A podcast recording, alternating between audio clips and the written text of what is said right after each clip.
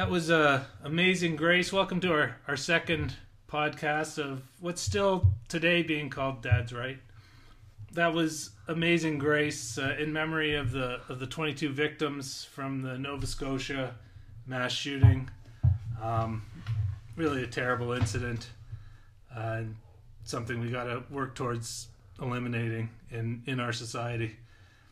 Along with us this week is is my cousin Mary. Uh, she's joining us from California. She, she we grew up together in, in Muskoka, at, mostly at her her dad's lodge on Sparrow Lake, Winona Lodge, and uh, she now lives uh, in the states in California. And we thought it'd be interesting to get uh, uh, someone who's a Canadian living in the states per- perspective on on a number of things. But let's uh, we can start with the the shooting in Nova Scotia. Mary?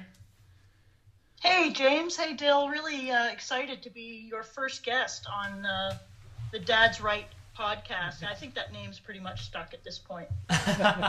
um, now that it, now that a guest has used it, I think that's about it. That's it. It's That's- done. Good good name. Um, yeah, I'm I'm here in Northern California, uh, just north of the San Francisco Bay area. I'm uh, for the most part isolating at home in my little uh, apartment. Um, but I was just devastated to hear about the mass shooting in Nova Scotia last weekend, last uh, Saturday night into Sunday morning. Um, mainly, I mean, obviously, the loss of life at any time is terrible. It was it was incredible that it happened at such a bizarre time in our history, right in the middle of the pandemic, when people are sheltering in place. But this kind of violence obviously doesn't, you know, it, it, it doesn't stick to any schedule. When this guy lost it, he lost it.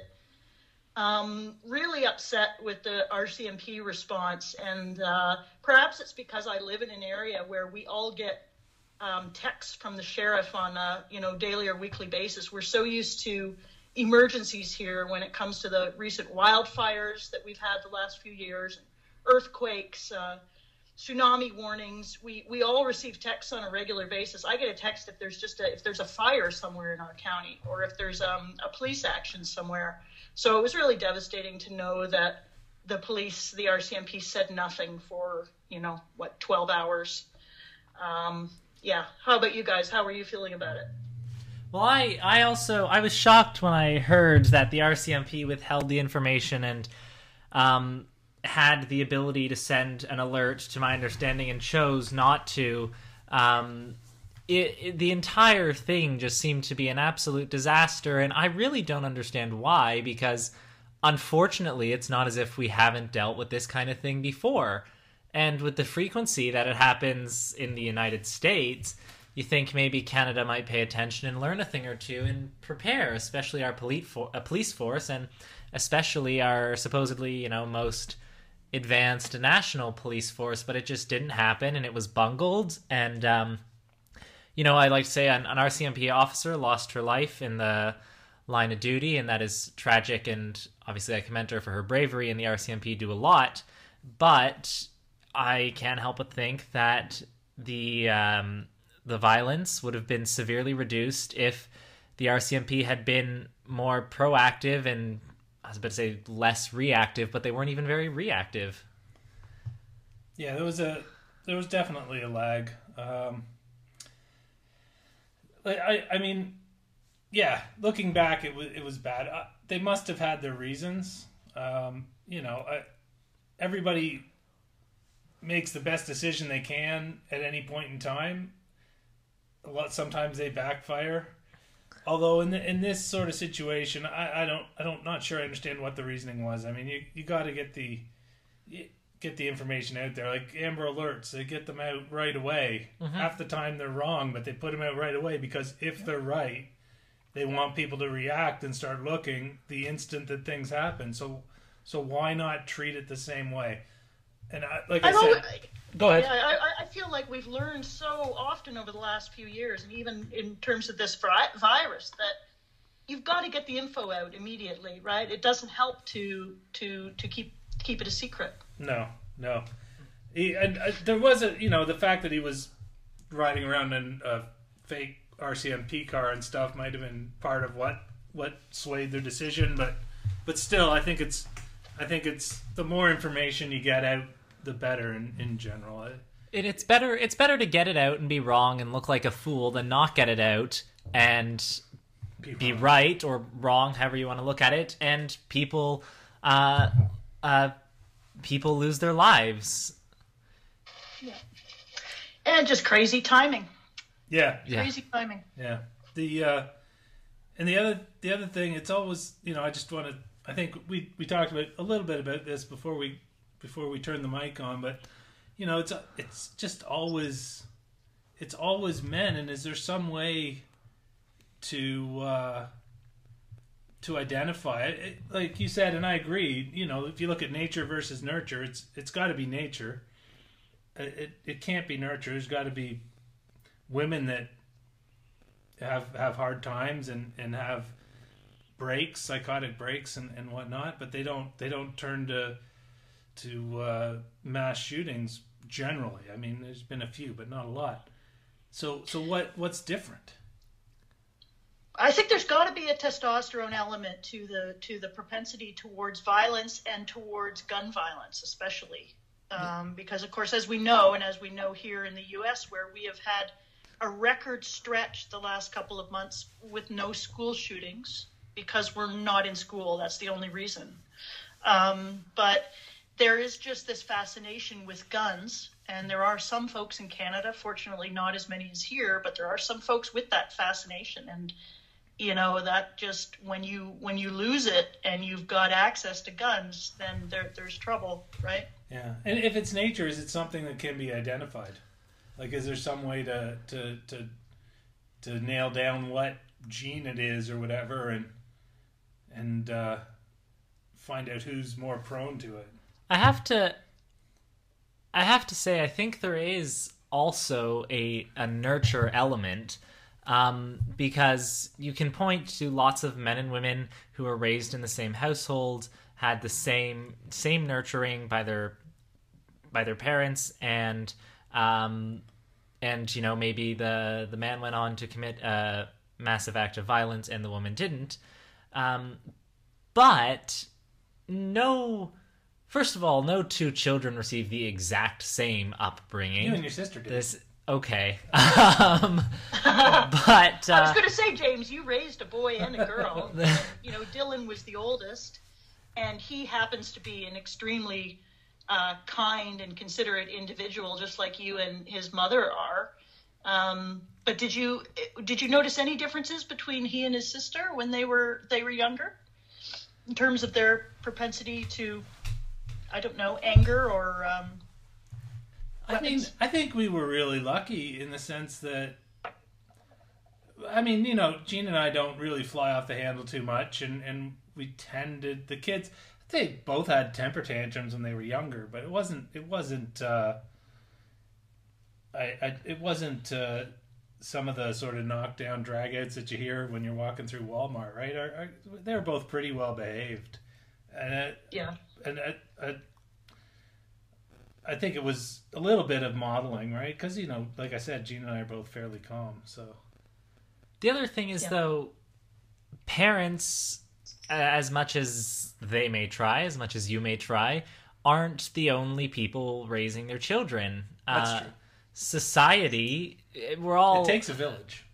yeah, it takes sure it takes a village, but it, like, um, and especially in the age of social media, um, th- the culture that society creates is uh, a factor in the raising of anybody, and there is, and it's gotten less over time, but and it's different in other countries, but there is definitely still an uh, an atmosphere and a culture that a lot of men grow up in, where they're taught to um, not deal with feelings or suppress emotions or issues that they're having, um, and uh, and um, then the only way they can feel they can get it out is through violence because in many ways um, before it becomes a mass shooting violence is seen as a very socially acceptable thing for men to engage in in certain circles.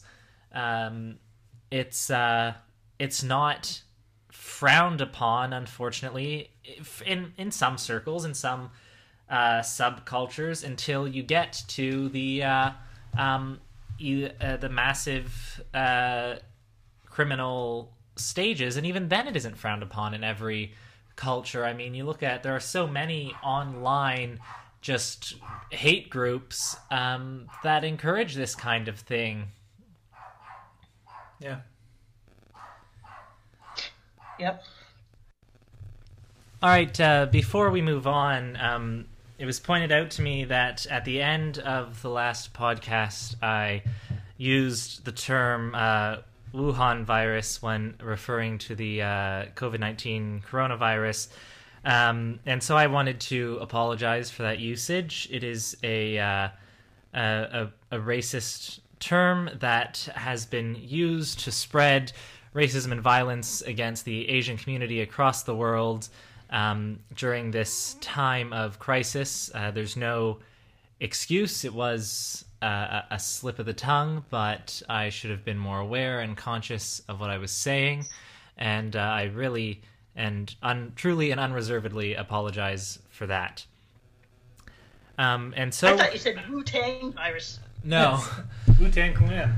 no, no, no, no, no. I unfortunately said Wuhan. I wish I said that. That would have just been meaningless nonsense. Um, so, moving on to our next segment, we are going to do another best and worst, which is, of course, the of course from our long viewership, as many of you all know, uh, is the best thing that uh, we saw this week and the worst thing that uh, we saw this week. And of course, the worst thing is uh, the mounting uh, deaths and um, victims of of the uh, of the coronavirus and uh, the victims of the Nova Scotia, Scotia mass shooting. And so, with that acknowledged, um, we are going to take that off of the table and hopefully talk about some lighter or at the very least different worst things. Uh, so for me, the uh, best thing I saw this week uh, was probably when the um, when the uh, um, there were protesters outside of Queens Park, which is the uh, sort of Parliament buildings of the province of Ontario. For those of you who may not know that, We do have a Uh-huh. viewership that's uh, worldwide, Mary. We had uh, 4% of our listeners come from the UK. Wow, amazing. That's your Yeah. Uncle John. Yeah, uh, actually, no. It was a couple of old colleagues of mine, um, Jim Pounds and uh, Elaine Lupton. Uh, if they're listening to episode two, hello. Thank you for making us international. Yes, worldwide podcast. Yeah, But but I none of your employees um, in India are listening. Uh, I don't know. You know, maybe next time. I, I'm not sure I'm Facebook friends with any of them, and I only put it out over Facebook. So, yeah, uh, order them to listen for sure. absolutely, it'll it'll it'll bump up the leader the the uh, listenership. Yeah, in another continent. Sorry. Yeah, that's true. Interrupted. Third continent. Go ahead. Yes. So there were these protesters uh, protesting the um, protesters protesting. Shocking. That's what they do. Uh, the uh, restrictions in Ontario, uh, much of the much as there has been in Michigan and New York and other such states that, of course, you know, we're Canadians, so there's a lot fewer of them. Um, and uh, the premier of Ontario, Doug Ford, called them a bunch of yahoos, which I just That was great. I thought that was hilarious, and it is the one and only thing that I can say I am 100% Doug Ford uh, on. I'm 100% behind him on that. They are absolutely a bunch of yahoos. and uh, I mean, I wouldn't give Doug Ford a pass or anything, but he's, he is actually. Um, there have been times when I have have uh, appreciated him that's um, in this. I agree. I think he's probably been the worst premier in Ontario's history and the second worst premier currently in the country, and I will not give him a pass on any of the terrible things he's done.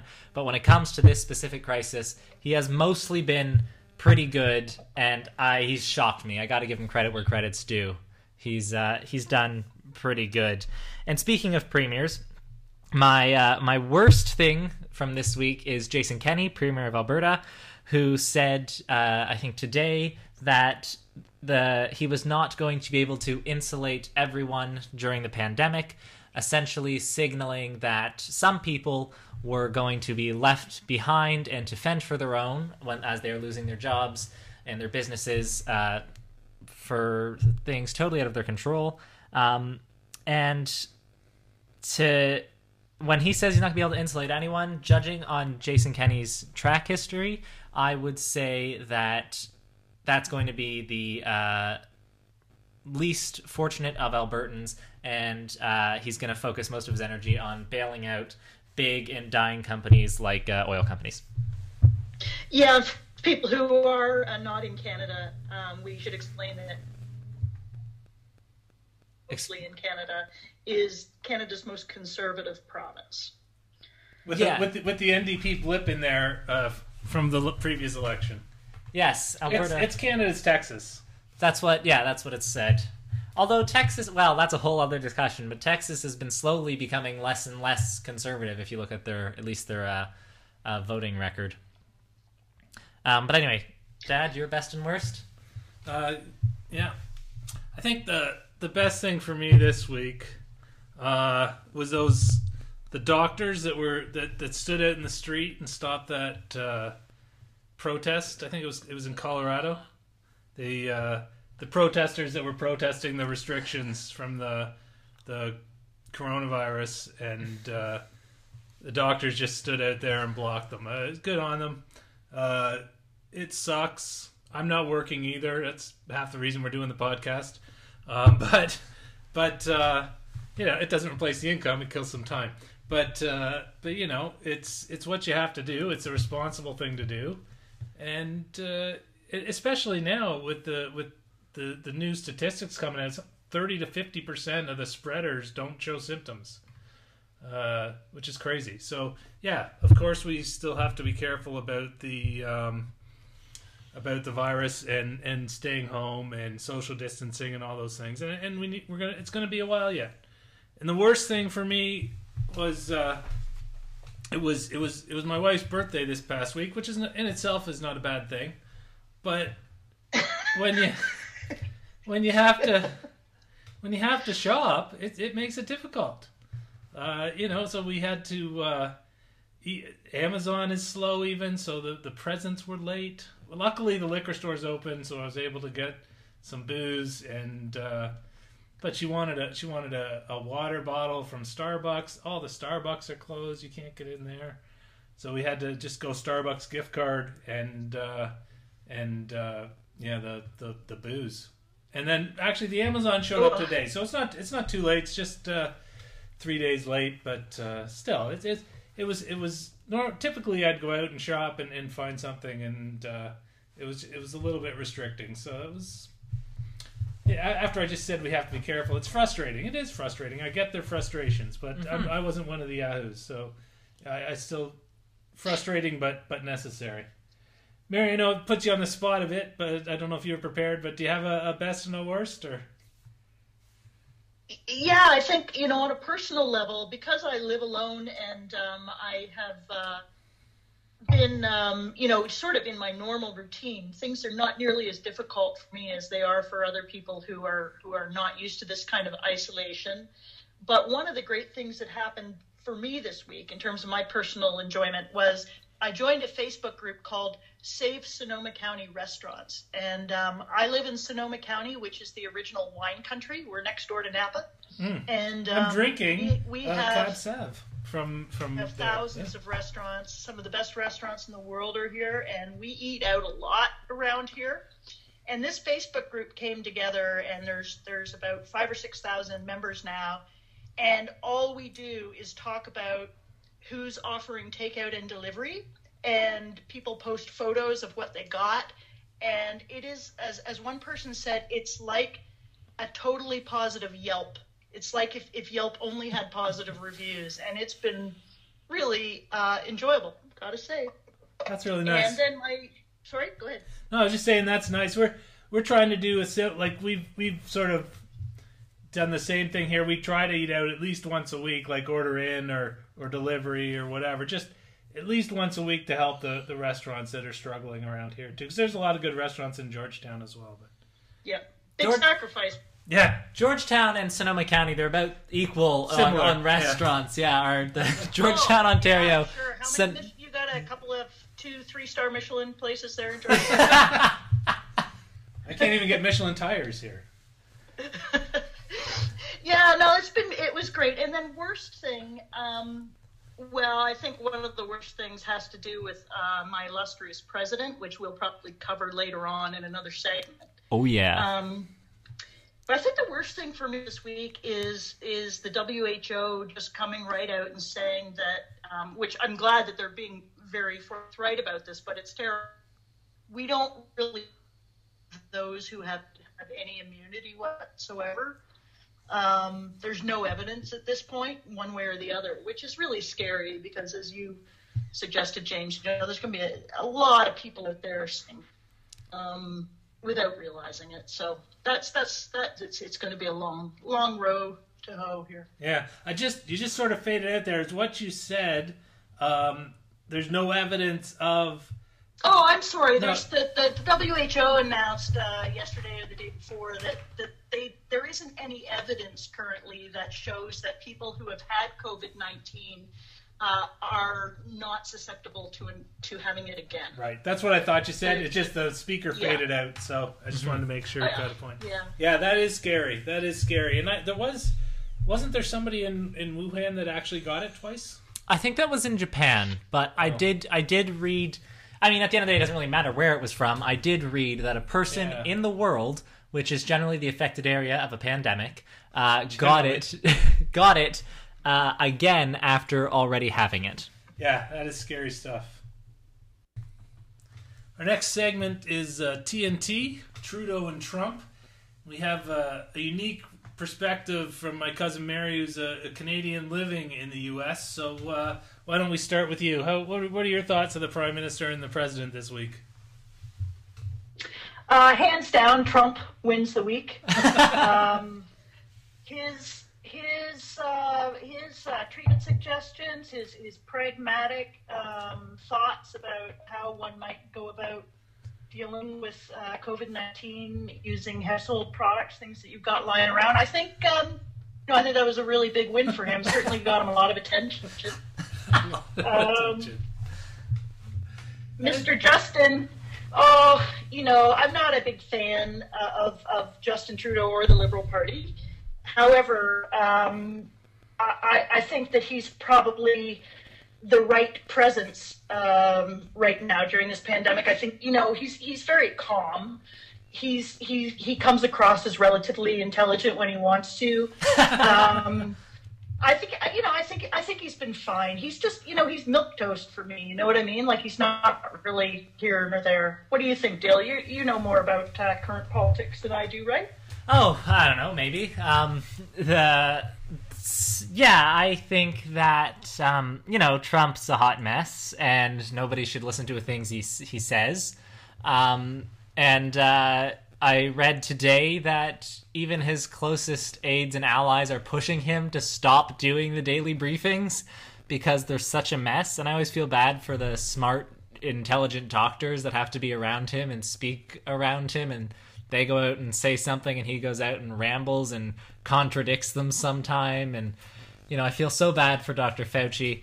Um, as far as Canada goes, um, I agree. I think if you look at the leaders, if you look at the leaders of the um, four major parties that deserve to be in the federal house, so I discount the bloc because a separatist one province uh, party should not be in the federal um, um, uh, House of Commons. So I, when I say that, I mean the Conservatives, the Liberals, the NDP, and the Green Party.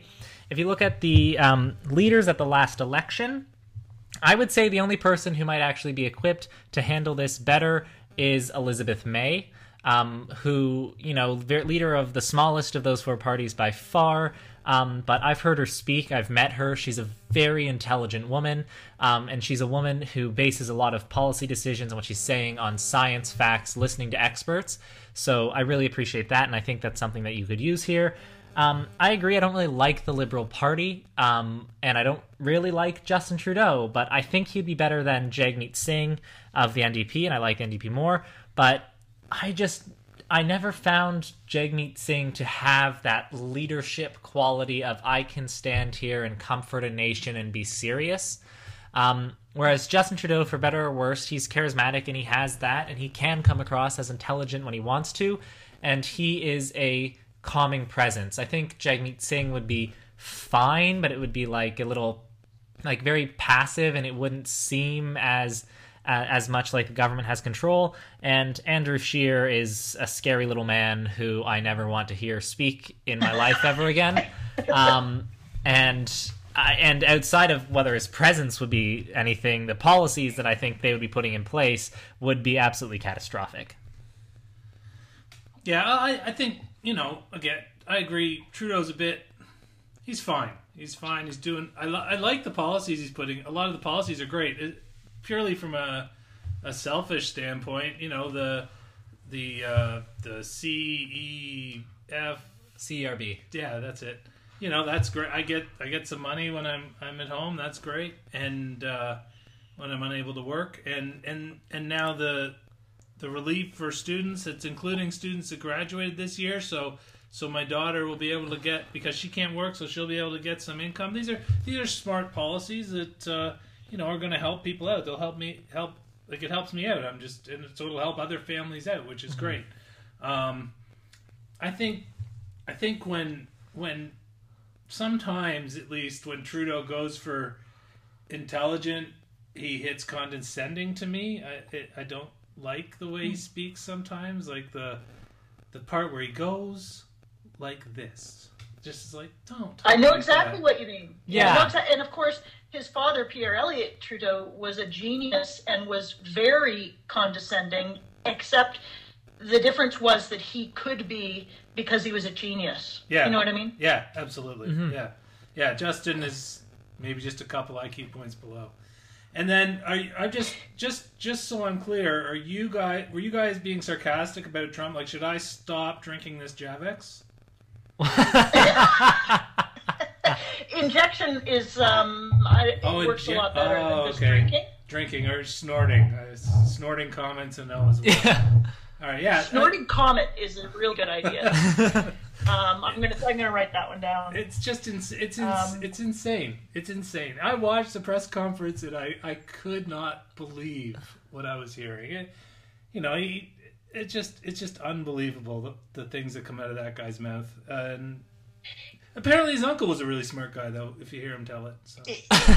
Yeah, yeah. Uh, you know, I, I um, one thing about living in California is that um, California is the fifth largest economy in the world. So it's like being in a, a whole uh, separate country sometimes, and especially right now, the the the, the whole point of this. Um, division between the powers of the federal government and the powers of the state they really come into play at a time like this Yeah. because what state you're in is what's really important uh, from for, in terms of your day to day life. And um, California is about the same size in population as Canada, and so we're we're taking all our cues here from Governor uh, Gavin Newsom, who is an amazing guy.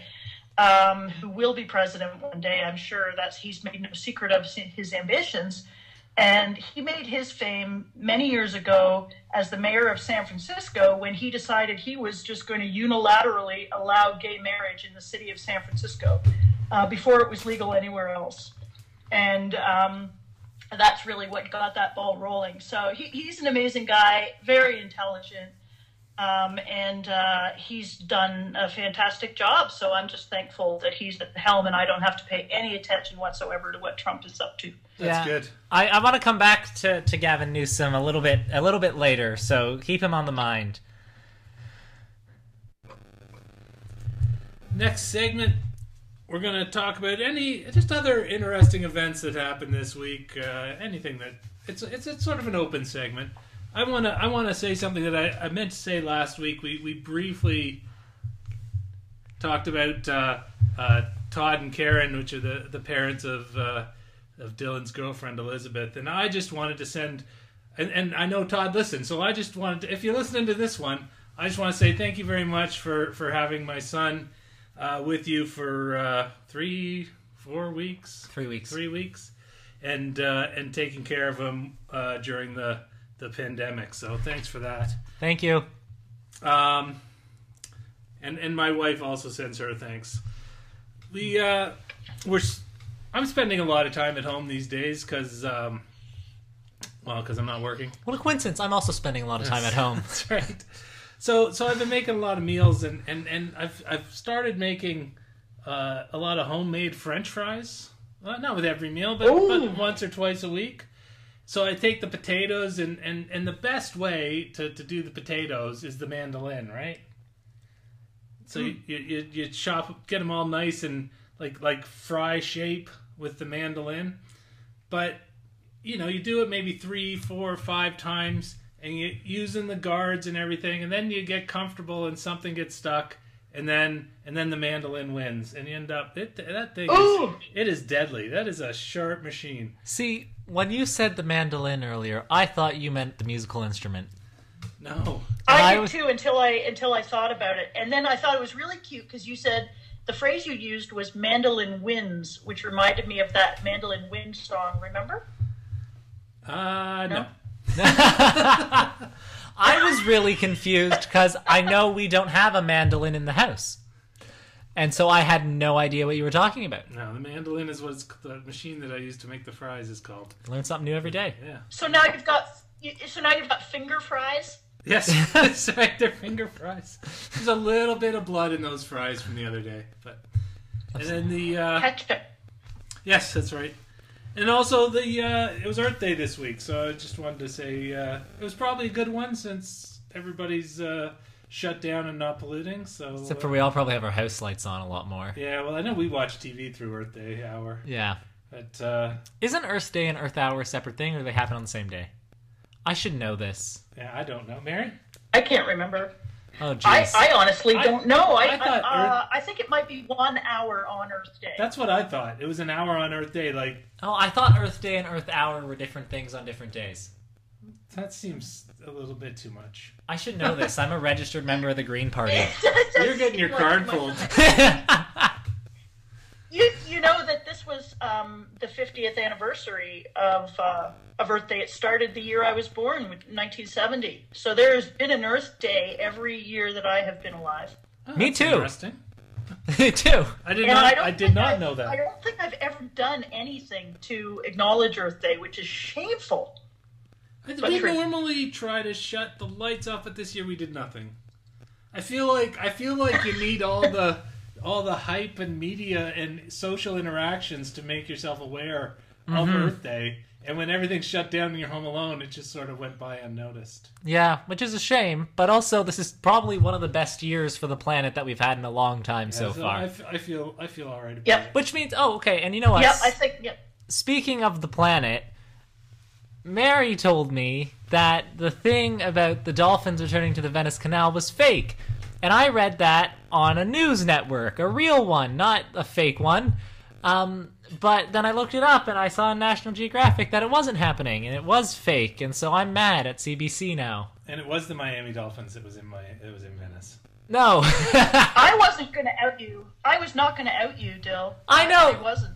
I, be- I believe you, but also like He I thought want he was right, so he had to go back and look. Yeah, and I and I don't want to, you know, be wrong. I I want to present as factual an opinion on everything as I can. So um, I generally trust the CBC and other news networks, uh, and then I think they're generally right. But they uh, they dropped the ball on this one, I guess.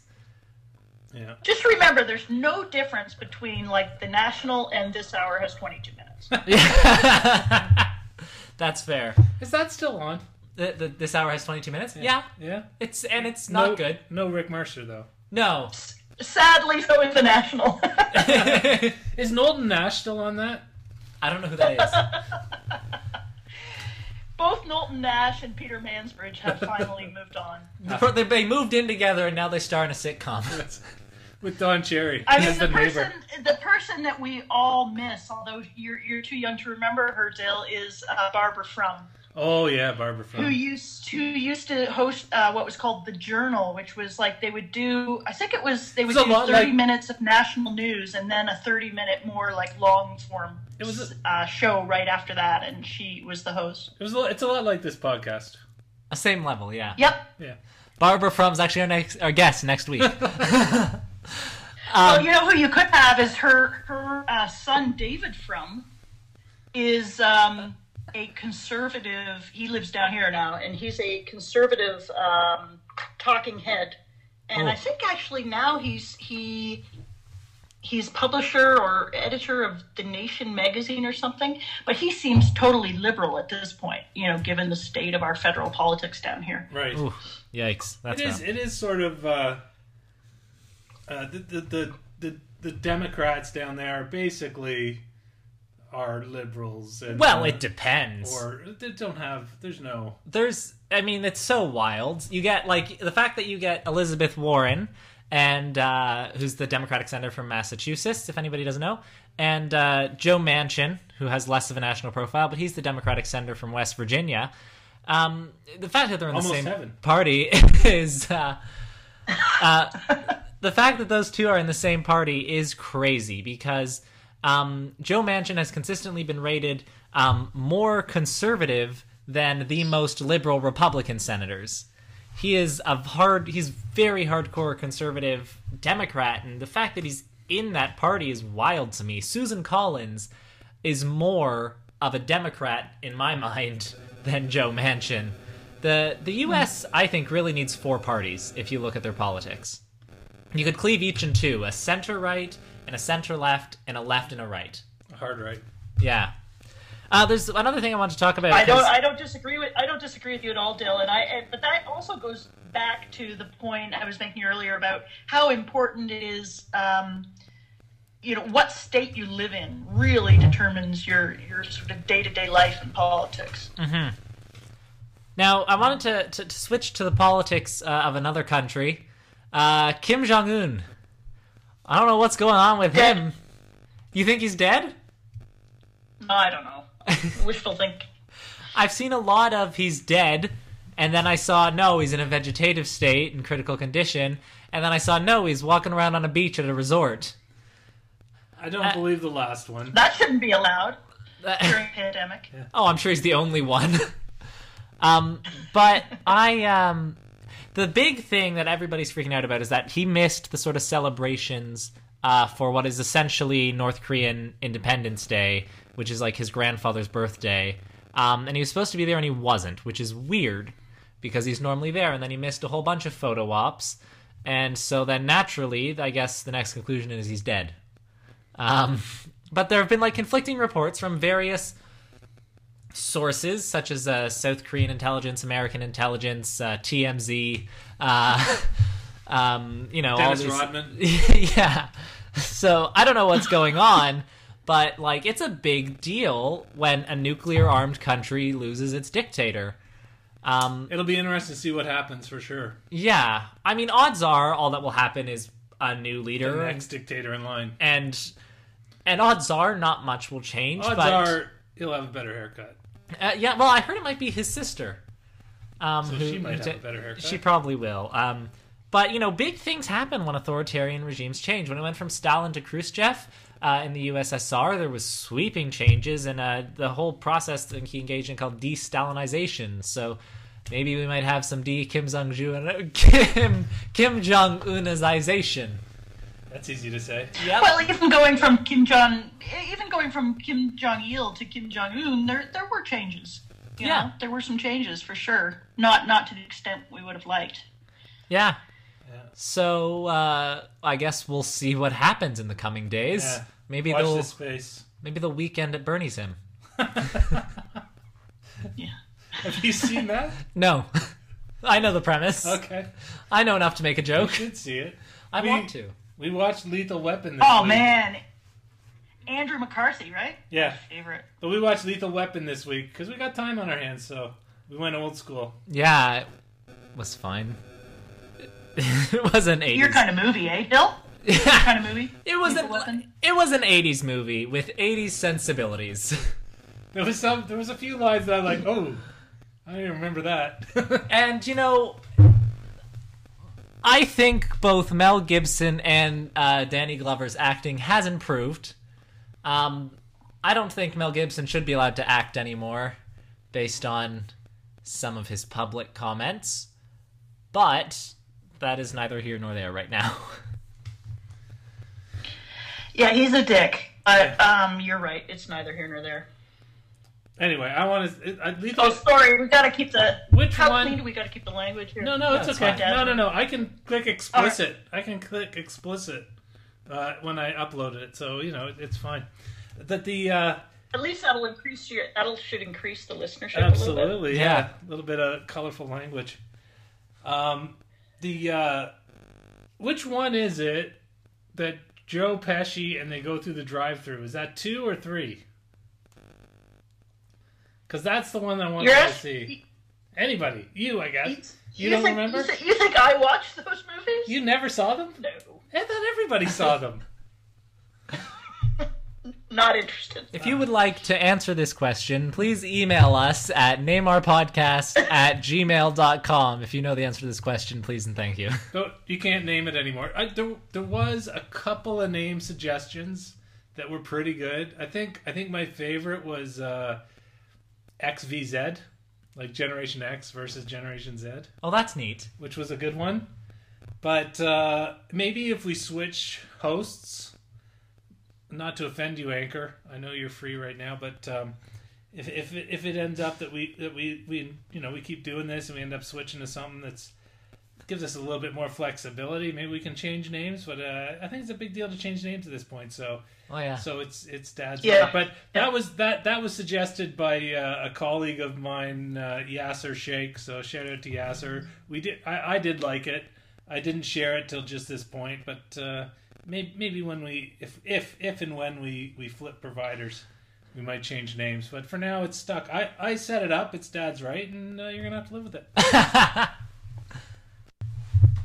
All right, so for this next segment, we are just going to ask uh, Mary a few questions here to try to delve deeper into what it's like right now uh, south of the border, um, south of the Canadian border. If you're listening in our international viewership, it's somewhere else. And uh, just uh, we're gonna just toss out listenership. That's yeah, listenership. Um, I don't, well, they could be watching their screens, watching the sound. It doesn't matter. Um, so anyway, I'm gonna throw out the first question. Uh, so Mary, I've seen right now sort of the uh, intelligent anti-Trump response is being uh, led, uh, as you've mentioned, on the state level from some state level uh, governors. And so I wanted to ask you uh, what you thought about how um, Andrew Cuomo is responding to all of this, who, uh, at least from my perspective, has been the face of the governors working against Trump. And then if you could speak more on Gavin Newsom, because um, I. I think I knew more about Andrew Cuomo than Gavin Newsom before going into this, and I'd heard a lot more mixed things, but I'd heard more positive things about Gavin Newsom. So you could just uh, speak what you- to what your thoughts are on uh, one versus the other and how they're each doing. Sure. So, and and it's interesting that you bring up those two because there has definitely been a sort of an east-west divide. Um, part of it may just be that the media tends to be a little more focused on what's happening on the East Coast. There's a time zone thing. There's an anti-West Coast sentiment that is kind of uh, subconscious here. Um, and Andrew Cuomo is has been fantastic. Um, I, I have some friends who live in New York, and, and everyone has been really thrilled with his performance. Um, you know, an Italian New Yorker is about the most um, ferociously competent person you can have uh, on your side in a, in a time like this. I like Andrew Cuomo. I like his brother Chris, who's a um, correspondent for CNN. I liked uh, their father, father Mario. Uh, th- I, I think that I think they're a great family, and and um, more power to him. And um, Andrew Cuomo is someone that I think a lot of us would have liked to see make a presidential run, but for whatever reasons, um, he hasn't been as popular as he is right now. Uh, so amazing. Gavin Newsom has has been getting a lot of attention here, of course, on the West Coast. Not as much attention in the national media, but I think that's starting to change. He's a really interesting person. He grew up in a a family that um, had foster children, um, just like you did, James. And uh, he he I think he learned a lot. I think his parents were very interested in social justice. He's a smart guy. He's he's very attractive and charismatic. And in the past, Like you are, James. sometimes- You forgot that part. Sorry, what, what happened? I, you forgot to say like you are, James. After that part. Oh, sorry, like yeah. you are, James. Yeah, yeah, yeah. yeah. Yeah. Yep. Um, very charismatic, nice guy, but he has been faulted in the past, including by me on occasion, for for coming across as too slick. Uh, interestingly, his first wife was Kimberly Guilfoyle, who's um, an actress and, and I think maybe a model, and she now dates Donald Trump Jr. If you can believe that. So talk about going in a completely different direction. Um, he's remarried and has small children, and um, he's just he's just done a great job. You know, he's a smooth talker, but very intelligent and and and, and really good at forming partnerships. Especially in California, you've got to be able to form partnerships with the tech entrepreneurs in Silicon Valley and the very wealthy philanthropists who um, we have many of, and he's done that. So yeah, I'm really thrilled with most of the governors. There's just been a few who um, are lunatics, like Kemp in Georgia. Yeah. Now I've heard I've heard uh, speculation because Joe Biden has said that if he wins, he will be a one-term president. Um, so 2024. Thank God. Even yeah, well, we'll get to that. We'll get to that later. Um, but uh, so if Joe Biden wins or loses, we're probably looking at a 2024 presidential primary on the Democratic side. I've heard speculation that both Cuomo and Newsom might run. Uh, who wins in that scenario? Do you think? Oh, who would win the primary? I think a lot of it depends on how things play out with this pandemic over the next couple of two, three years. Mm-hmm. Um, I'm not sure Andrew Cuomo would run, honestly. I'm certain that Gavin Newsom will run. Um, if Andrew Cuomo, if, if they both ran at this point, I think Cuomo would probably win. Yeah, that's Yeah. what Yeah. that's what I've sort of heard. Um, and so then I, my next question also sort of centers around reaction to the COVID nineteen in the states. Um, it I see some American politics, and it just baffles my mind. Like these massive protests uh, against lockdown restrictions, despite the advice of experts. Um, and like you said, Brian Kemp in uh, uh, Georgia, and um, uh, DeSantis in Florida, and uh, I think whoever the governor of Alabama is, I know she's a woman, I can't remember her name. Um, but these people who are just like pushing and pushing and starting to just open things up and letting people wander free and ignoring the advice of experts like Trump and supporters are just jumping right on board and Experts like Trump. no, sorry, ignoring experts like Trump is ignoring experts. Um, and the people just jump on board and they're for it. And how how do you get to that point? Because we have some of that in Canada, but not nearly to the degree to the same degree. It's not a whole side of the political spectrum. Yeah, I mean, so we have about 10 times the population in the US that, that Canada has. It's about 10 times. And, um, but even, even with that, I, I, I don't think you see as much of this in Canada. I mean, there certainly are a few wackos on the, on the Few yahoos. far right of the Conservative Party. Um, and the old Social Credit Party in BC was a bit wacky. Um, but I think that, um, I think that there is our constitution has put such an our U.S. Constitution has put such an emphasis on on liberty um, over the common good um, that that that tends to get you in a pickle in a situation like this, right? Just not having a national health system is is is really problematic when you're trying to deal with a pandemic. Yeah. And the, the other thing I would say about the southern states that, that you you know you mentioned the governors of several southern states. What value have the southern states traditionally put on life? Right? that's Not much. that's fair. But can they not uh, go ahead. can they not see like there's so much hypocrisy that I've seen pointed out over say their um uh quote unquote pro life stances on the abortion issue um versus this liberty thing which is putting so many lives at risk and they say um, you know, and we hear, oh, they're willing to sacrifice the elderly for the sake of the economy, and that was not exactly what was said, but it was pretty close. Um, and uh, all these things where they seem to be willing to throw life away, and the other uh, in on one stage and then not on the other. There just seems to be so much hypocrisy and circular false logic when they make arguments that how how do people keep jumping on board that? The only thing that I can think, because you know, you you and I both grew up in families and in you know with with friends and neighbors who cared about social justice, right? Mm-hmm. Cared about other people. Um, that's just missing in in some circles, and and I think that um, I think that what happens is there's enough of a of a feedback loop from various news sources, and of course it's been exacerbated by social media. But Fox News is is telling folks over and over all day long that that their views are correct.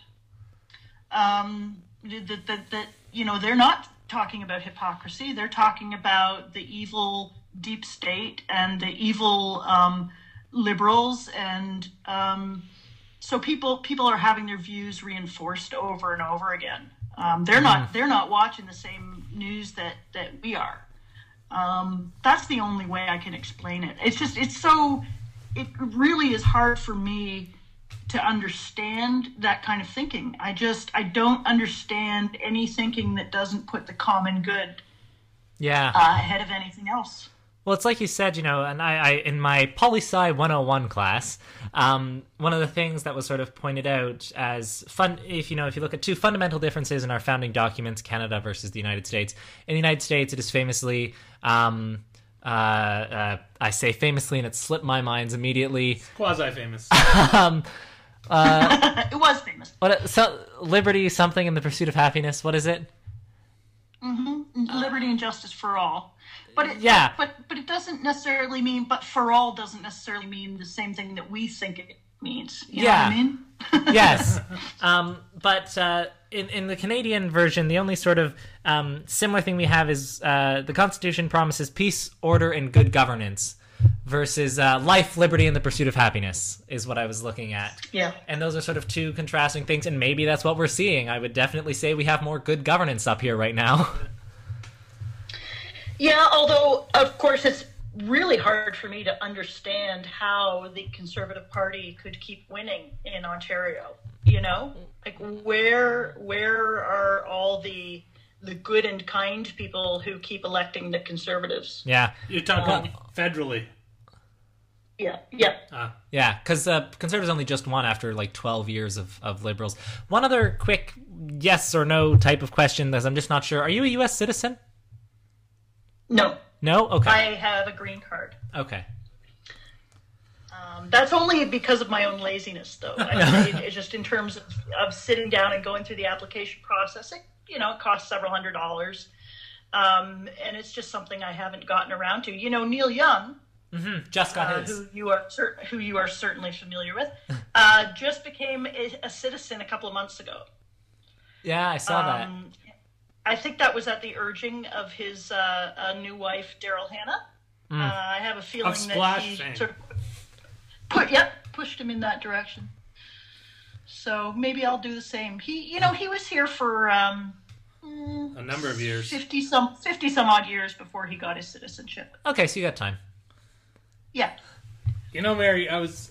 This is not part of the questions, but uh, I just I, I spend more time than I normally do leafing through Facebook, and uh, somebody, uh, I think it might have been Julius, um, was talking about the Julius uh, Yeah, was talking about the how he went to the voice, piano, and the guitar tour, uh, and it just brought back memories because that's the one we went to, right?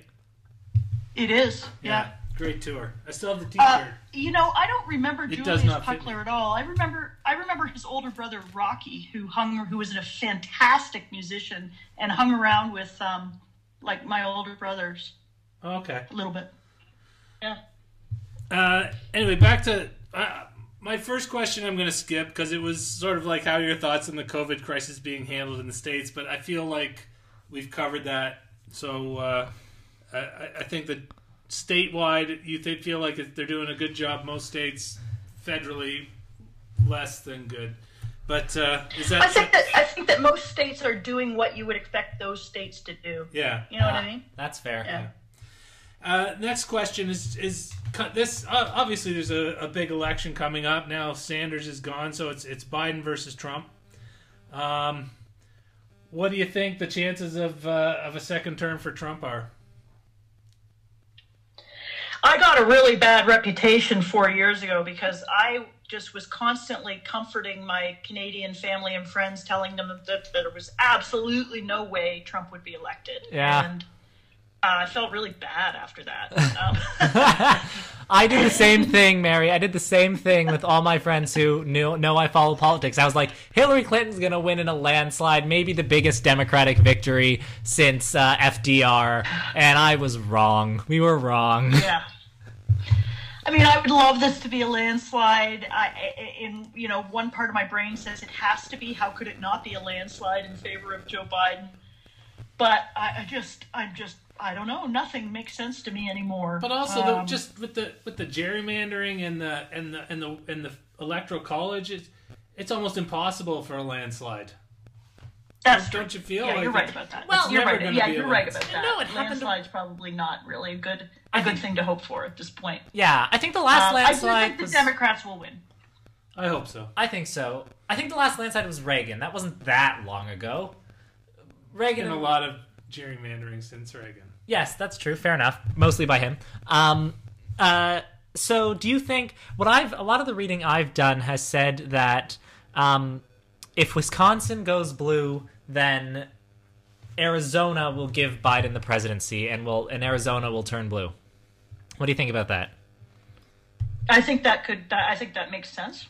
Um, I think uh, I think Arizona will turn blue. I think it will turn blue uh, on the federal level. I think they'll also elect a second Democratic senator, Mark Kelly. He's an astronaut. That's cool. Um, so people might vote for him. Um, but I've read I've read that uh, the thing with the electoral college that I've noticed is most states you don't even need to pay attention to because you know how they're going, and it's uh, Florida, Pennsylvania, Michigan, Wisconsin, and uh, these days Arizona that you need to watch. Is that more or less right? Yes, and you know, in a, in a way, that's it's kind of awful. We know which way uh, California is going to go. There's no question about that. Um, but at the same time, it's it's American elections are always really entertaining in terms of you know it's such a big puzzle. Yeah. um, and trying to figure out how how each piece is going to fall is is is is fun. Um, you know, I, I used to really I, I before Trump, I enjoyed elections a lot more. Mm-hmm. Um, they didn't seem to a little have less this scary, kind of. yeah. Uh, you know, I, I was one of the people who, when George W. Bush was elected twice, um, Once. I. Hmm? Well, I- yeah. Well, he- well, he was elected once, and then the other time he got right, in right. by essentially cheating. Well, elected once by the people and once by the Supreme Court. Yeah. Um, but but at the time, my feeling was that that people on the left were being a little bit too, um, you know, the sky is falling, the sky is falling, because ultimately he was a Bush, and I and I felt that you know he was only gonna cause so much. Uh, trouble. I, I never imagined anything like Trump. Like, uh, um, and if it weren't for Dick Cheney, I don't think George W. Bush's presidency would have been quite as horrific as it was. Yeah, I was Yeah. gonna say Bush Um, wasn't ev- was never scary. It was Cheney. Yeah. Did yeah. you see? Did So you see I don't know. I, I just I, I everything has gone out the window with Trump's Mm-hmm. presidency. You know, like it just there- there's no playbook for anything anymore. Mm-hmm. I I just don't know. I'm afraid to make a prediction. But who do you think he's going to pick for a running mate? Well, I was just about to ask you if you think it's gonna make like if it might make the difference between winning or losing for him. Um, I I've said from the beginning when there was 24 Democrats in this primary, I've said if Joe Biden wins, he's picking Kamala Harris as his running mate. I still feel pretty comfortable with that. Um, but I think another smart choice would be Tammy Duckworth, uh, U.S. Democratic Senator from Illinois. Yep. I think I'm familiar with her. I I, th- I think it's always a good um, choice to pick to pick someone from the military with a military background. yeah. I think that's always wise. Um, I don't think it's going to be Stacey Abrams, even though she's campaigning pretty hard for herself right now. Yeah, I agree. It won't be. Um, I don't think he. I don't think he has to pick a black woman. I, they're, they're, you know, they're people are sort of um, uh, would like him to do that, and I'd be happy with Kamala Harris. But I don't think he has to do that. I mean, I, because I think Joe Biden has such sway with the African American community already. He has such loyalty from them that I don't think he necessarily has to pick a black woman. But I would be happy if he did. Yeah, I think Um, if you look at demographics, uh, a name I saw today, and I forget it because I didn't know it before I saw it today, but whoever the governor of New Mexico is, um, uh, a woman, she's she's Latin American, and uh, people are saying that it could help him with that vote, which is somewhere where Sanders uh, wiped the board with him. Yeah, but you know, again, I don't think he needs help there. what are the options? I think think Latin Americans are going to vote for Trump? Well, he might not don't, vote. I don't think he needs help with Latinos or with African Americans. I think where, what he needs help with are um, white men Yeah, but if you pick of the uh, more blue collar. Yeah, but if you pick, well, I mean, he's got to pick a woman, which automatically makes, uh, statistically, makes men uh, less likely to vote for them. Um, and uh, and I think to do that, he has to pick somebody slightly more conservative than he is, and uh, yeah, to appeal to the type of people you're talking to. And I think that in the long run, that'll be detrimental to him because he is seen as the he was seen as the most sort of uh, moderate lead contender in the primary, and uh, I think he has to appeal to the changing Democratic demographic, which is the more liberal, um, all the way to Democratic Socialist side of the party. Yeah, but do you think Kamala Harris could take him there? I don't know if she takes him there. I, I would say he, she he she doesn't take him there automatically, but um like or all the way, but he has to also pick somebody that he can work with that he mostly agrees with. So I think Kamala Harris is a little bit more left wing than him, can appeal a little bit more to progressives than he can, but also has a moderate history that she can run on to appeal to some of the uh, um, more moderate people. Like she was very tough as the Attorney General of California, I think it was, on um, uh, drug crimes and um, marijuana convictions and things like that. She, I, she's a fantastic debater too. I mean, I think clearly if she were the vice presidential candidate, she would win those debates. Yeah, unlike No Tim question. Kaine, who was, you know, even I wa- when I watched the vice presidential debate between Tim Kaine and Mike Pence, I'm very left wing, and I walked away thinking Mike Pence won that debate. Tim Kaine was a mess. You may not remember when Joe Biden uh, was up against. Um, Sarah Palin or? Paul Ryan? It was Sarah Palin for Was John it? McCain. It was Sarah Palin for John McCain, and it was Paul Ryan for Mitt Romney. it was Paul Ryan. It's the Paul Ryan debate. Uh, yes, it's the Paul Ryan debate where he just roasted him, um, and it was especially on um, internet on foreign relations. Who and they got roasted into who? the, this whole Biden. argument of beat Netanyahu. I don't know if you remember that, James. Anyway, he, uh, Biden was a good debater too. Yeah, he might have lost some of that eight years Oh, down that's- the line, but the uh, and the, and the other thing about uh, you, you- just looking at the, the debates from the last election, the, the rules have changed, right? If you're debating Trump, it's not a debate; it's A screaming Right. match. it's uh, it's a name calling Mm-hmm. uh, yard brawl.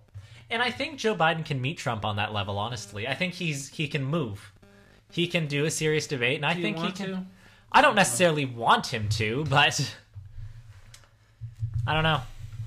I agree, Dill. I think that, that Biden is actually capable. I think he's been in politics for so long that he is actually more capable of like standing up there and just kind of laughing at Trump and Mm-hmm. not getting pulled in. Yeah. Yeah. All right. So just as we uh, end out today's podcast, a few Extra long podcast. Yeah, extra long. extended edition.